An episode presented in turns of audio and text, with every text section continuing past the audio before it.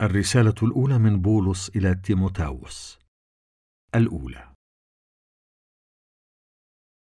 من بولس رسول المسيح عيسى حسب أمر الله منقذنا والمسيح عيسى رجائنا إلى تيموتاوس ابن الحقيقي في الإيمان. عليك النعمة والرحمة والسلام من الله أبينا وعيسى المسيح مولانا. لما كنت في طريقي إلى مقدونيا طلبت منك أن تنتظر في أفسس لكي تأمر بعض الناس أن يتوقفوا عن تعليم العقائد الفاسدة ولا ينتبهوا إلى خرافات وأنساب لا آخر لها. فهذه تسبب النزاع ولا تساعد على تقدم عمل الله الذي يقوم على الإيمان. والهدف من هذا الأمر هو أن يكون عندهم محبة نابعة من قلب طاهر ومن ضمير نقي ومن إيمان مخلص. بعض الأفراد ضلوا عن هذه الفضائل فتاهوا في مباحثات غبية وهم يريدون أن يكونوا أساتذة في الشريعة مع أنهم لا يفهمون الكلام الذي يقولونه ولا الآراء التي يتمسكون بها.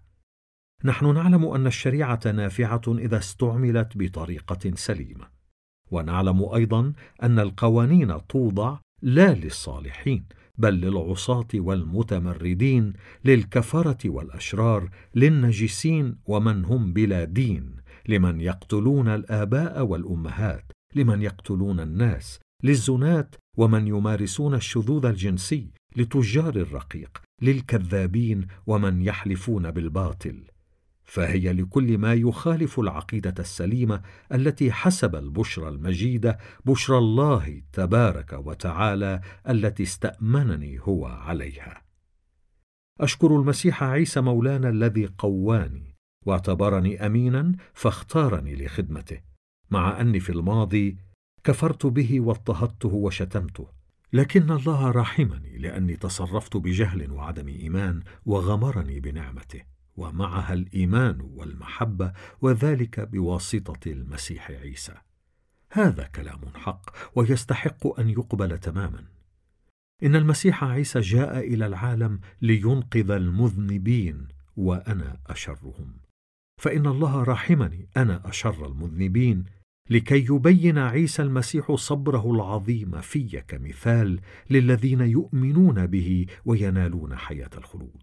والآن الكرامة والجلال إلى أبد الآبدين لملك العالمين الدائم الذي لا يرى الله الأحد. آمين. يا ابني تيموتاوس هذه هي وصيتي لك وهي تتفق مع النبوات التي جاءت بشأنك في الماضي. فاتبعها لكي تجاهد أحسن جهاد. تمسك بالإيمان وبضمير نقي بعض الأفراد رفضوا الضمير النقي فتحطمت سفينة إيمانهم. ومنهم مثلا هيمينايوس وإسكندر فإني أسلمتهما للشيطان لكي يتأدبا ولا يكفرا. الرسالة الأولى من بولس إلى تيموتاوس. الثانية. فأوصيكم أول كل شيء أن تقيموا الدعاء والصلاة والتضرع والحمد من أجل كل الناس ومن أجل الملوك وأصحاب المناصب لكي نحيا حياة هادئة مطمئنة بكل تقوى ووقار. فهذا حسن ومقبول عند الله منقذنا فهو يريد لجميع الناس أن ينجوا ويقبلوا إلى معرفة الحق. لا إله إلا الله ولا شفيع بينه وبين الناس إلا الإنسان المسيح عيسى الذي ضحى بنفسه ليفدي كل الناس. هذه هي الشهادة التي يجب أن تقدم في وقتها المناسب. وأقول الحق ولا أكذب. إن الله جعلني داعية ورسولا ومعلما للشعوب في الإيمان الحق. فأريد من الرجال في كل مكان أن يصلوا رافعين أيادي طاهرة بلا غضب ولا عراك. وأريد من المرأة أن تلبس ثيابا لائقة تدل على التواضع والحشمة. وتزين نفسها لا بشكل تصفيف الشعر ولا بالذهب واللآلئ ولا بالملابس الغالية بل بالأعمال الصالحة التي تناسب المرأة التي تقول إنها تقية. يجب أن تتعلم المرأة وهي ساكتة بكل خضوع. أنا لا أسمح للمرأة أن تعلم ولا أن تتسلط على الرجل بل يجب أن تسكت لأن آدم خلق اولا ثم حواء بعده. ولأن آدم لم ينخدع بل المرأة هي التي انخدعت فوقعت في المعصية. لكنها تنجو عن طريق ولادة الأطفال. إن كانت تستمر في الإيمان والمحبة والصلاح مع الحشمة. الرسالة الأولى من بولس إلى تيموتاوس. الثالثة. هذا كلام حق. من يريد أن يكون راعيا للجماعة فهو يرغب في خدمة صالحة. فيجب أن يكون الراعي بلا عيب. له زوجة واحدة عاقلا يضبط نفسه منظما يضيف الغرباء قادرا أن يعلم لا يدمن الخمر لا يتعارك لطيفا مسالما غير محب للمال يحسن تدبير عائلته ويربي أولاده على طاعته واحترامه في كل شيء. لأنه إن كان أحد لا يعرف أن يدبر عائلته فكيف يمكنه أن يعتني بجماعة المؤمنين؟ ويجب ألا يكون الراعي حديثا في الإيمان لئلا ينتفخ بالكبرياء فيحل عليه نفس العقاب الذي حكم به على إبليس. ويجب أن تكون له سمعة حسنة عند غير المؤمنين لئلا يجلب على نفسه اللوم ويقع في فخ إبليس. كذلك المدبرون. يجب أن يكونوا وقورين مخلصين لا يدمنون الخمر ولا يطمعون في الربح الحرام ويتمسكون بحقائق الإيمان العميقة بضمير نقي. ويجب أن تختبروهم اولا فإن كانوا بلا لوم يقومون بالخدمة. كذلك زوجة المدبر يجب أن تكون وقورة لا تفتري على الناس بل عاقلة وأمينة في كل شيء. والمدبر يجب أن تكون له زوجة واحدة ويحسن تدبير أولاده وعائلته. فالذين يقومون بخدمتهم خير قيام ينالون مكانة عالية وثقة عظيمة في إيمانهم بالمسيح عيسى. وإني أرجو أن آتي إليك قريبا لكني كتبت لك هذا الخطاب حتى إذا تأخرت تعرف كيف تتصرف في بيت الله أي أمة الله الحي التي هي عمود الحق وقاعدته. بلا شك عظيم هو سر ديننا. ظهر المسيح في جسم بشر. شهد له روح الله. شاهدته الملائكة. نادى به أتباعه بين الشعوب. آمن به الناس في العالم. رفعه الله إليه بجلال. الرسالة الأولى من بولس إلى تيموتاوس. الرابعة. ويقول الروح القدوس بصراحة إنه في الأزمنة الأخيرة يرتد البعض عن الإيمان ويتبعون أرواحا مضللة ومعتقدات من وحي الشياطين. يروجها منافقون كذابون ضمائرهم ميتة. يمنعون الناس عن الزواج وعن أكل أنواع معينة من الطعام. خلقها الله ليأكلها الذين آمنوا وعرفوا الحق وهم شاكرون. لأن كل ما خلقه الله جيد. فيجب ألا نرفض شيئا بل نقبله بالشكر لأنه يصير طاهرا بكلمة الله وبالصلاة. إن كنت تلفت انتباه الإخوة إلى هذه الأمور تكون خادما صالحا للمسيح عيسى وتغذي نفسك على حقائق الإيمان والعقيدة السليمة التي تتبعها. ابتعد عن الخرافات الباطلة وحكايات العجائز ودرب نفسك في التقوى. الرياضة البدنية نافعة بعض الشيء أما التقوى فنافعة لكل شيء لأن لها الوعد بالحياة في الدنيا والآخرة. هذا كلام حق ويستحق أن يقبل تماما. ونحن نتعب ونكافح لأننا وضعنا رجاءنا في الله الحي الذي هو منقذ جميع الناس وخاصة المؤمنين. أوصهم بهذه الأمور وعلمهم إياها. لا تسمح لأحد أن يستهين بحداثة سنك بل كن قدوة للمؤمنين في الكلام والتصرف وفي المحبة والإيمان والطهارة. إلى أن أحضر عندك واظب على تلاوة كلام الله للجماعة والوعظ والتعليم.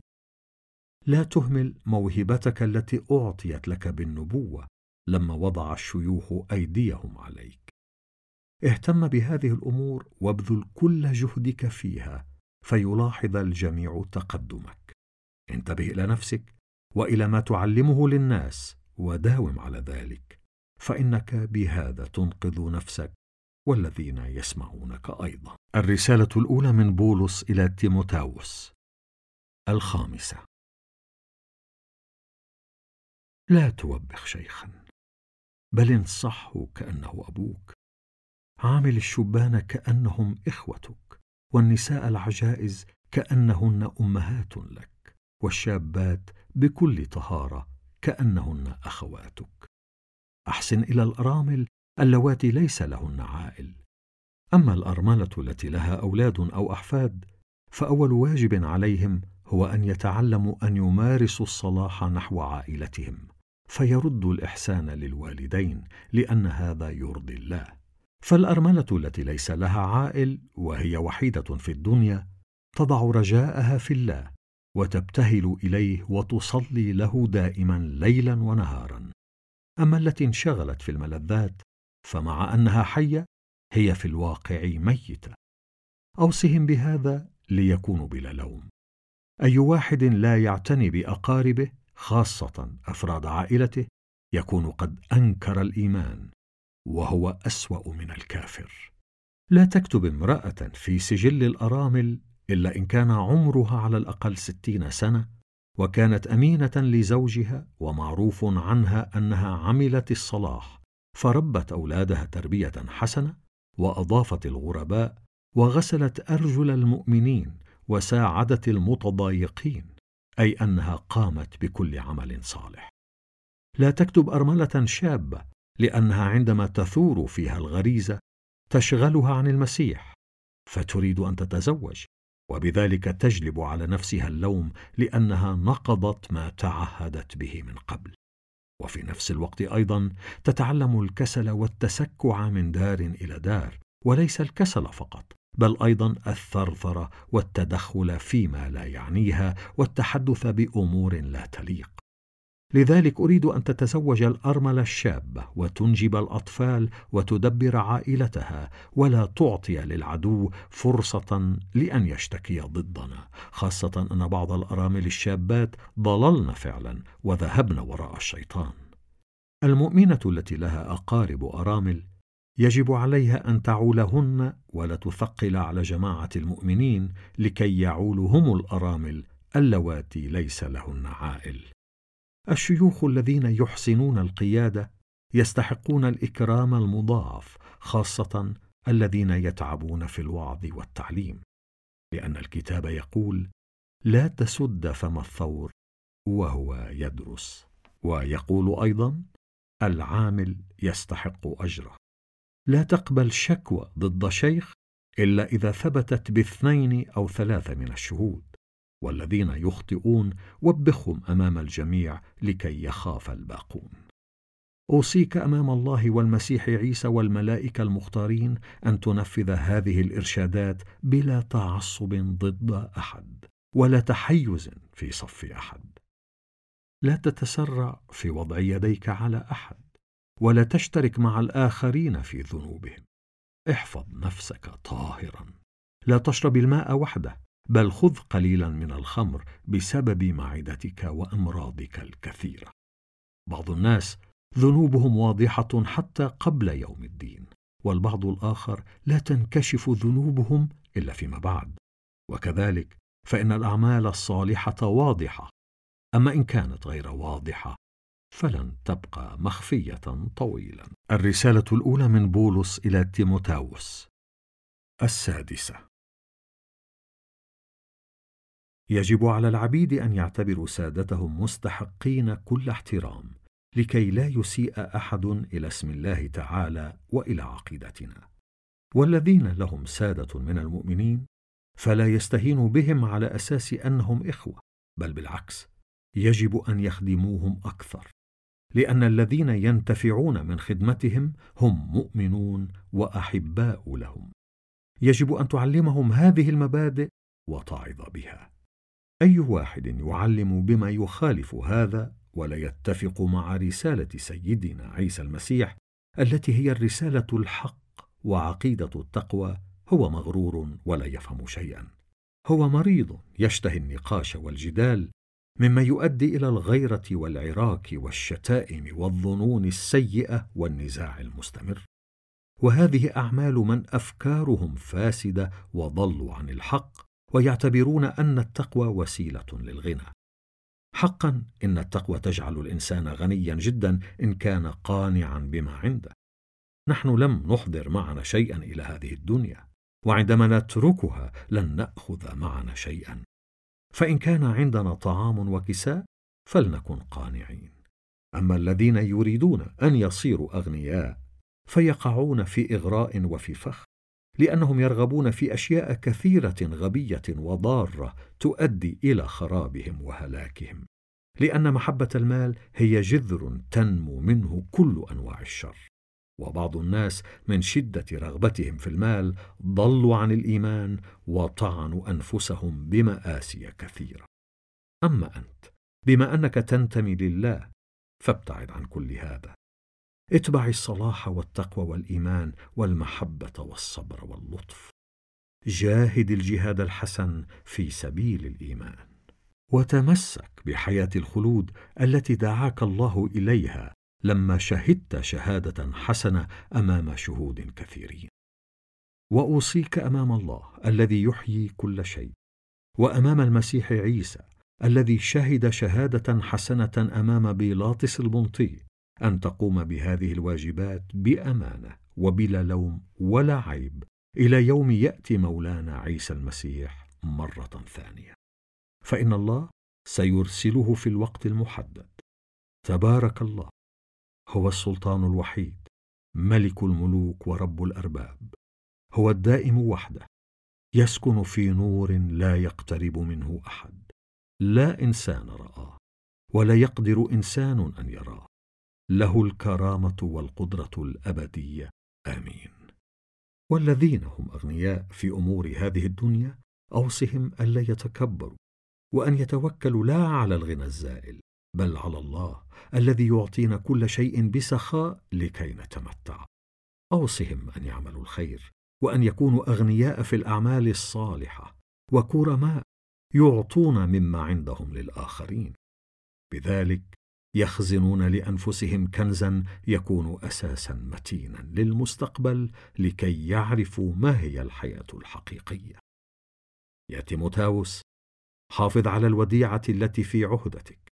ابتعد عن الكلام الفارغ التافه وعن المناقشات الغبية التي يسمونها المعرفة.